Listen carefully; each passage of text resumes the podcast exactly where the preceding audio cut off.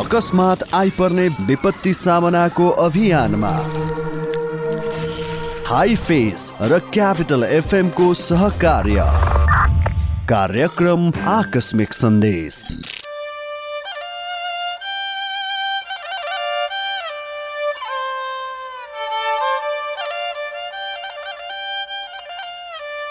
नमस्कार। आकस्मिक सन्देशमा स्वागत छ म कृष्ण तिमल सिन्हा।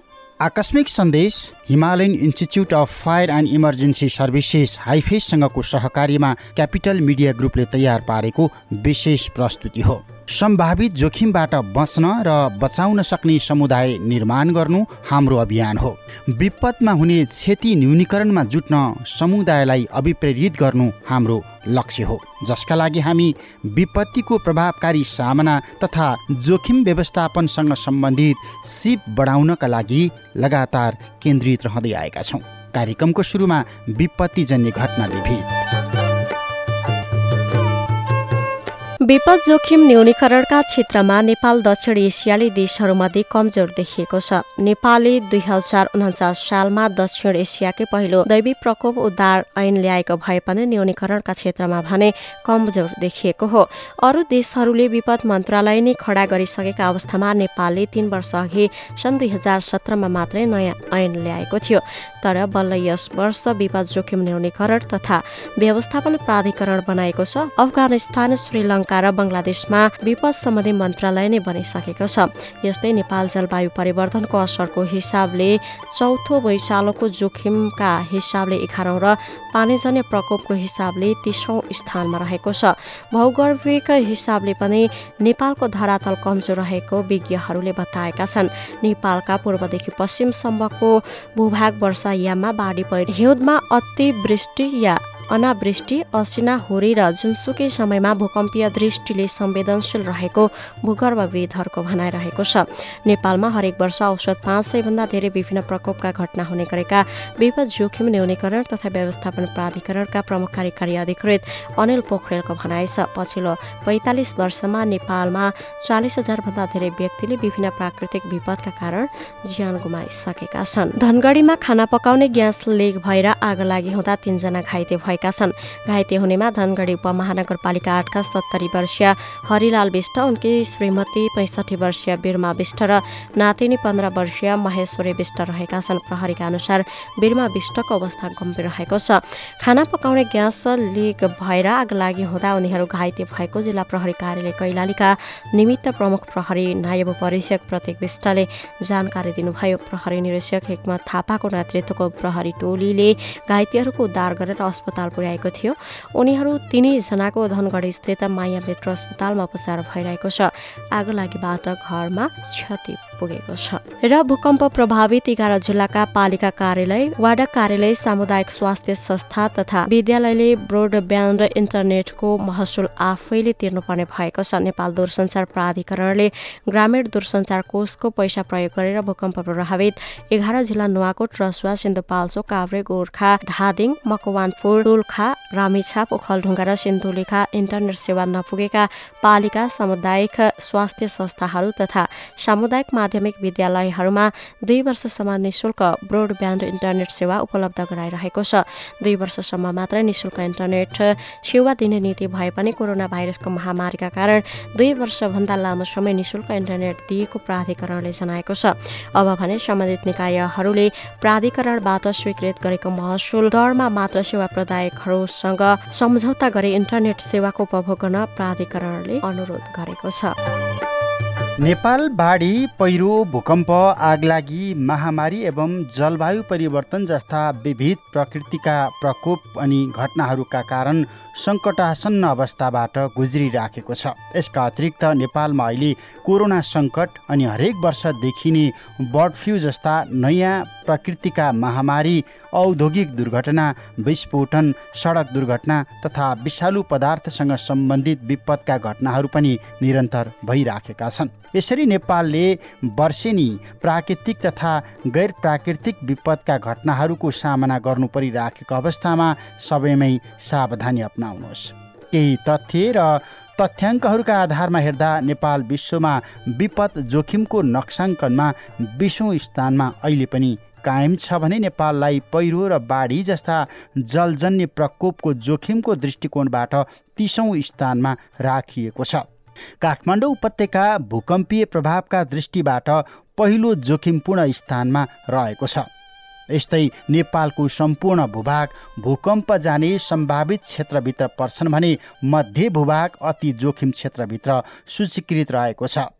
सङ्कटासन्नता र जोखिमका सम्बन्धमा गरिएको अध्ययन अनुसार भूकम्पको सापेक्षिक सङ्कटासन्नताका दृष्टिकोणबाट नेपाल संसारको सबैभन्दा बढी जोखिममा रहेको देशमध्ये एघारौँ स्थानमा रहेको छ। यसै गरी इसिमोड र युएनइपीले संयुक्त रूपमा तयार पारेको विवरण अनुसार नेपालमा रहेका दुई हजार तिन सय पन्ध्र हिमतालमध्ये बाइसवटा विस्फोट हुने उच्च जोखिममा अहिले पनि छन्। आगजनीतर्फ विशेष गरी तराईमा गर्मीको मौसममा तापक्रम पैँतालिस डिग्री सेल्सियसभन्दा माथिसम्म पुग्ने भएकाले ग्रामीण बस्तीहरूमा आगलागी ठुलो समस्याका रूपमा विद्यमान छ। साथै अहिलेका दिनहरूमा वनमा डढेलो लाग्ने विपदका रूपहरू समेत बिस्तारै बढ्दै गइराखेको अवस्था छ।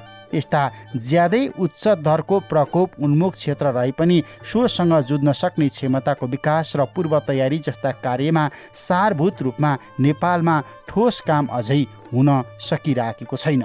यो अवस्थामा नीतिगत तथा संस्थागत सुधारको कडीको रूपमा नेपाल सरकारले राष्ट्रिय रणनीति धेरै परिकल्पना गरेको छ जसको प्रभावकारी कार्यान्वयन अहिलेको आवश्यकता हो। परिस्थिति अनुसार कस्तो व्यवस्थापन पक्ष प्रभावकारी हुन्छ र त्यसलाई तत्कालै कार्यान्वयन गर्न कस्तो नीति निर्धारण गर्नुपर्छ आपसमा छलफल गरौँ। सम्बन्धित निकायसँग समन्वय गरौँ। यो अवस्थामा सरकारमा रहेका पदाधिकारीहरूले अप्नाउने विवेकपूर्ण कार्य प्रकोप प्रभावित नागरिकका लागि अपर्याप्त हुन सक्छ। त्यसैले प्रत्येक नागरिकले विपत्तिमा परेका व्यक्तिहरूको सहयोगमा होस्टेमा हैसे गरौँ। यो सङ्कटमा परेकाहरूका लागि जीवन र मृत्युसँग जोडिएको प्रश्न हो। हामीले जम्मा एक सय छत्तिसवटा अब संसारभरिका वैज्ञानिकहरूले त्यो नेचुरल प्रडक्टबाट चाहिँ कम्पाउन्ड निका आइसोलेट गरेर त्यो भाइरसलाई जस्तो सार्सलाई कोभिड टू भन्ने टु थाउजन्ड टूको यस्तै किसिमको सिम्टम भएको भाइरस सुरु भएको हो। त्यस्ता भाइरस किसिमको चाहिँ अब यो कन्ट्रोल गर्नलाई एकदम सक्षम छ नेचुरल प्रडक्टको कम्पाउन्ड भनेर साइन्टिस्टहरूले एक सय छत्तिसवटा कम्पाउन्डहरू दिएको छन्। त्यो मध्येमा अब हाम्रो नेपालको पनि नेपालको त खासमा त्यति देखाएको छैन तर बाहिरको चाहिँ त्यस्तो किसिमको दिएको हुनाले अब त्यो मध्येमा लगभग अब छ सय छैसठीवटा चाहिँ अब यो सिग्मा कम्पनीबाट पनि हामीले प्राप्त गर्न सक्छौँ। तर यो कोभिडलाई पनि गर्छै गर्दैन भने त्यसको त हामीले टेस्ट गरेर हेर्नु पऱ्यो नि त। त्यो हेर्नको लागि चाहिँ हामीले त्यो पहिला साइन्टिस्टहरूले एक सय छत्तिसवटा मध्येमा कति उपलब्ध छ हामी त्यसबाट पनि टेस्ट गरेर हेर्छौँ पहिला। त्यो टेस्ट गर्नुभन्दा पहिला के हुन्छ भने भाइरसमा जुन अब कोभिडमा एक किसिमको प्रोटिन हुन्छ। त्यो प्रोटिनले त्यो जुन हामीले जुन ड्रग तयार गर्छौँ त्यसले चाहिँ अब एन्टिजेन हामीले बनाउँछौँ। एन्टिजेन भने के हुन्छ भने हामीले भित्र प्योरबाट कम्पाउन्ड प्योर कम्पाउन्ड जस्तो आयुर्वेदिकको चाहिँ त्यो किसिमले क्रुड हुन्छ। कम्पाउन्ड प्योर हुँदैन। साइन्स के नै सरले चाहिँ के गर्छौँ भने त्यसलाई प्योर फर्ममा कम्पाउन्डहरू चाहिँ त्यसलाई आइसोलेट गर्छौँ प्युरिफाई गर्छौँ। तर संसारभरिको जति पनि छत्तिसवटा मध्येमा हामीले त्यो पनि हामीले स्याम्पलबाट हामीले टेस्ट गर्छौँ र पहिला के गर्छौँ भने हामीले मुसामा हामीले चाहिँ त्यसलाई इन्जेक्ट गर्छौँ। त्यसैबाट त्यो एन्टिजेन बनाउँछौँ। एन्टिजेन बनाइसकेपछि त्यो एन्टिजेनबाट फेरि एन्टिबायोटिक्स प्रोटेक्सन गर्न हामीले त्यही मुसालाई युज गर्छौँ। प्रतिरोध गर्ने क्षमता चाहिँ मुसामा बढ्यो भनेदेखि अनि त्यसको टेस्ट चाहिँ हामीले के गर्छौँ भने फेरि मुसालाई हामीले कोभिड गराउँछौँ। अनि कोभिड गराएको हामीले बनाएको त्यो एन्टिजेनलाई चाहिँ फेरि एन्टिजेन जुन एन्टिबडी प्रोडक्सन हुन्छ त्यसलाई फेरि कोभिड गराएर अनि हामीले चाहिँ पोजिटिभ नेगेटिभ त्यसको पहिला चाहिँ कोभिड गराएपछि फेरि पिसिआर गर्छौँ हामीले। अनि त्यसको अब हामीले फेरि हामीले बनाएको चाहिँ एन्टिजेन त्यसमा चाहिँ इन्जेक्ट गर्छौँ र त्यसले चाहिँ अब कतिको इफेक्ट गर्छ त्यो फेरि पोजिटिभ नेगेटिभ हामीले मुसाइबाट त्यो हेर्छौँ। र इफेक्टिभ त्यहाँ राम्रो हाम्रो नेचुरल हाम्रो देखियो भने त्यसपछि हामीले बाहिर चाहिँ फ्याक्ट्रीमा अथवा कसरी किसिम गर्ने त्यसरी जाने मुसामा चाहिँ यो जडीबुटीका यो जुन यौगिकको कुरा गर्नुभयो यो प्रभावकारी देखियो भने सिधै त्यसको सेवन गर्न सकिन्छ कि क्लिनिकल ट्रायलको कामहरू हुन्छन् कि हुँदैन पछाडि हाम्रो क्लिनिकल ट्रायलको प्लान्ट जस्तो काम छ नि हाम्रो त्यो हुन्छ हामीले के भने हाम्रो यहाँ जस्तो अब पहिला चाहिँ अब कोभिडको एउटा ल्याब हाम्रो चाहिँ गभर्मेन्टले नै सुविधा दिएको ल्याब छ यो त्यहाँ कोभिडकै पिसिआरबाट टेस्ट गर्ने पोजिटिभ नेगेटिभ हेर्ने त्यहाँ पनि काम हुन्छ र हामीले मुसासम्म पालेर मुसामा चाहिँ हामीले इन्जेक्ट गराउने त्यसपछि नेगेटिभ पोजिटिभ त्यहाँ हेऱ्यो पनि हामीले चाहिँ मुसामा हाम्रो हामीले बनाएको एक्स्ट्रा कम्पाउन्डहरू र पहिला चाहिँ साइन्टिस्टले तयार गरेको चाहिँ एक सय छत्तिस मध्येमा चाहिँ कोही सम्भावना हुन्छ। त्यो कम्पाउन्डहरूको टेस्ट हामीले आफ्नै सेन्टर डिभाइन केमिस्ट्री गर्छौँ। त्यसपछि फेरि मेडिकलकै हिसाबमा एनएचआरजीबाट हामीले चाहिँ नेपाल हेल्थ काउन्सिलबाट चाहिँ त्यहाँ सुविधा लिनुपर्छ त्यो त्यो पनि हामीले सुविधा लिएर अनि त्यसपछि त्यो मुसामा हामीले काम गर्छौँ। जस्तो यो मानिस र यो मुसामा के त्यस्ता समानताहरू छन् जसले गर्दाखेरि मुसामा परीक्षण गरेको औषधिहरू चाहिँ मानिसमा पनि प्रभावकारी हुन्छ? डिएनको हिसाबमा पनि मैले भने ट्वेन्टी फाइभ पर्सेन्ट चाहिँ डिएनए मान्छे र मुसामा पहिला हामीले डिएनए टिसिआरबाट गरेर त्यसरी साइन्टिस्टले त्यसको चाहिँ मुसाको मान्छेको एउटा पुर्खा र मुसाको पुर्खा पनि एउटै हो भन्नुभयो। पहिला कुरो त्यो एकदम भट्टीबाट एनिमल भयो हजुर। त्यस्तै किसिमले फेरि म्यामल पनि भयो त्यो दुध खुवाउने खालको पनि भयो। त्यसको यस्ता धेरै क्यारेक्टरहरू चाहिँ हाम्रो ह्युमनसँग मिल्ने भएको कारणले गर्दाखेरि पहिला एक्सपेरिमेन्टली चाहिँ हामीले यस्ता केमिकलहरूको यस्ता ड्रगहरूको टेस्ट चाहिँ मुसामा गर्ने। जुनसुकै यहाँ नेपालमा मात्रै होइन अमेरिका बेलायत संसारभरिमा पहिला मुसामा गर्ने अनि त्यसपछि ऱ्याबिटमा गर्ने। अनि त्यसमा सक्सेस भयो भने मात्रै के हुन्छ भने त्यसपछि ह्युमनमा एकदम सेफ लाइनबाट हामीले सुरु गर्ने हो त्यो। जस्तो तपाईँहरूले औषधि यो निर्माण गर्दै गर्दाखेरि त्यो औषधिले चाहिँ मानिसभित्र रहेको कोरोना भाइरसहरूलाई चाहिँ नष्ट गर्ने काम गर्छ कि? अर्थात् मानिसमा चाहिँ यो रोग प्रतिरोधात्मक क्षमता वृद्धि गर्ने काम गर्ने हो कि? अथवा त्यो कोरोना भाइरसको वृद्धि दर रोक्ने चाहिँ काम गर्ने हो? हाम्रो छ हाम्रो के छ दुईवटा कुरामा टार्गेट छ। एउटा कुरो चाहिँ के छ भने त्यो पोलिमरेजको हो त्यस्तो किसिमको चाहिँ इन्जाइम हुन्छ आरडिपिआर भन्ने पिआर भन्ने। हजुर। त्यसमा चाहिँ पोलिमरेज चेनको त्यसमा चाहिँ त्यो त्यसले गर्दा के हुन्छ भने मान्छेको होस्टमा आइसकेपछि भाइरस अनि त्यसले मल्टिप्लाई गर्ने काम गर्छ। त्यसको सङ्ख्या बढाउने काम गर्छ। अनि हामीले ट्राई त्यो ट्राई चाहिँ त्यसैले त्यो मल्टिप्लाई गर्ने हामीले चाहिँ हाइड्राइज गरेर त्यसलाई चाहिँ ड्यामेज गर्ने त्यो हाम्रो एउटा फोकस पोइन्ट छ।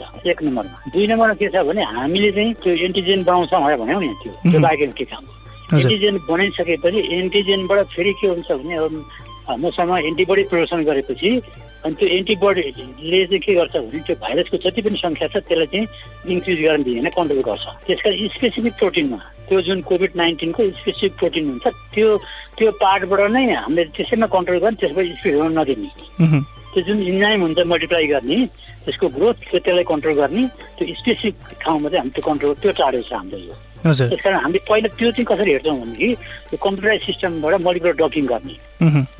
साइज हेर्ने त्यसको ठिक हुन्छ त्यसको जस्तो अब कोभिडको प्रोटिनमा भएको स्पेस चाहिँ जुन गरेर चाहिँ एट्याक हुन्छ त्यसमा चाहिँ एन्टिजेन चाहिँ त्यो चाहिँ ठ्याक्क फिट हुन्छ कि हुँदैन त्यसले अब कन्ट्रोल गर्छ कि गर्दैन भने त्यो दुईवटा पोइन्टमा चाहिँ टार्गेट गरेर हुनाले वास्तविक साइन्टिस्टहरूले गर्ने त्यसरी तरिका त्यो हो त्यसरी हामीहरूले गरेर हुँदैन त्यहाँ होइन? त्यो कोभिडको प्रोटिनमा कहाँ गएर एन्टिजेन बाइन्ड हुन्छ? एन्टिजेन बाइन्ड भइसकेपछि त्यो मल्टिप्लाई गरेर कहाँ कन्ट्रोल गर्छै गर्दैन। त्यो चाहिँ त्यहाँ हाइलाइट गरेर उसले चाहिँ त्यो के छ भने ग्रोथमा चाहिँ मल्टिप्लाई गर्नलाई कन्ट्रोल गरिदियो भने त यसले असर गर्दैन। भनेपछि मेन पोइन्ट हामीले हेर्ने चाहिँ त्यसरी दुई नम्बरमा के हुन्छ भने त्यसको त्यसलाई ठ्याक्क फिट हुने उसमा चाहिँ हाम्रो चाहिँ एन्टिबडी प्रोडक्सन गरेर त्यसलाई खाइदियो भने त त्यसको इन्क्रिज भएन नि त। हजुर। भनेपछि त्यस कारण हामीले त्यो एन्टिजेनले एन्टिबडीलाई प्रोडक्सन गराउने नम्बर मल्टिप्लाई गर्ने एउटा अर्को कुरो त्यो ग्रोथ जुन ब्याक्टेरिया जुन भाइरसको जुन ग्रोथ हुन्छ त्यसलाई कन्ट्रोल गर्ने। त्यो दुईवटा पोइन्टमा चाहिँ हाम्रो के त्यो त्यो किसिमले साइन्टिफिक मोलिकुलर लेभलमा त्यो मेकानिजम हामीले कन्ट्रोल गर्न खोजेको बाँकी हवस् त। Himalayan institute of fire and emergency services हाइफेससँगको सहकारीमा तयार क्यापिटल मिडिया ग्रुपको विशेष प्रस्तुति आकस्मिक सन्देशको आजको समय सकिएको छ। कार्यक्रम उत्पादन सहकर्मी प्रतीक नेउपाने समिसा नेपाली प्राविधिक मित्र विश्वराज विष्टका साथ म कृष्ण तिमल सिन्हा बिदा हुन्छु। भोगेको विपत्ति कहिल्यै नबिर्सौँ। विपत्तिबाट पाठ सिकौँ र क्षति दोहोरिन नदिउँ। नमस्कार।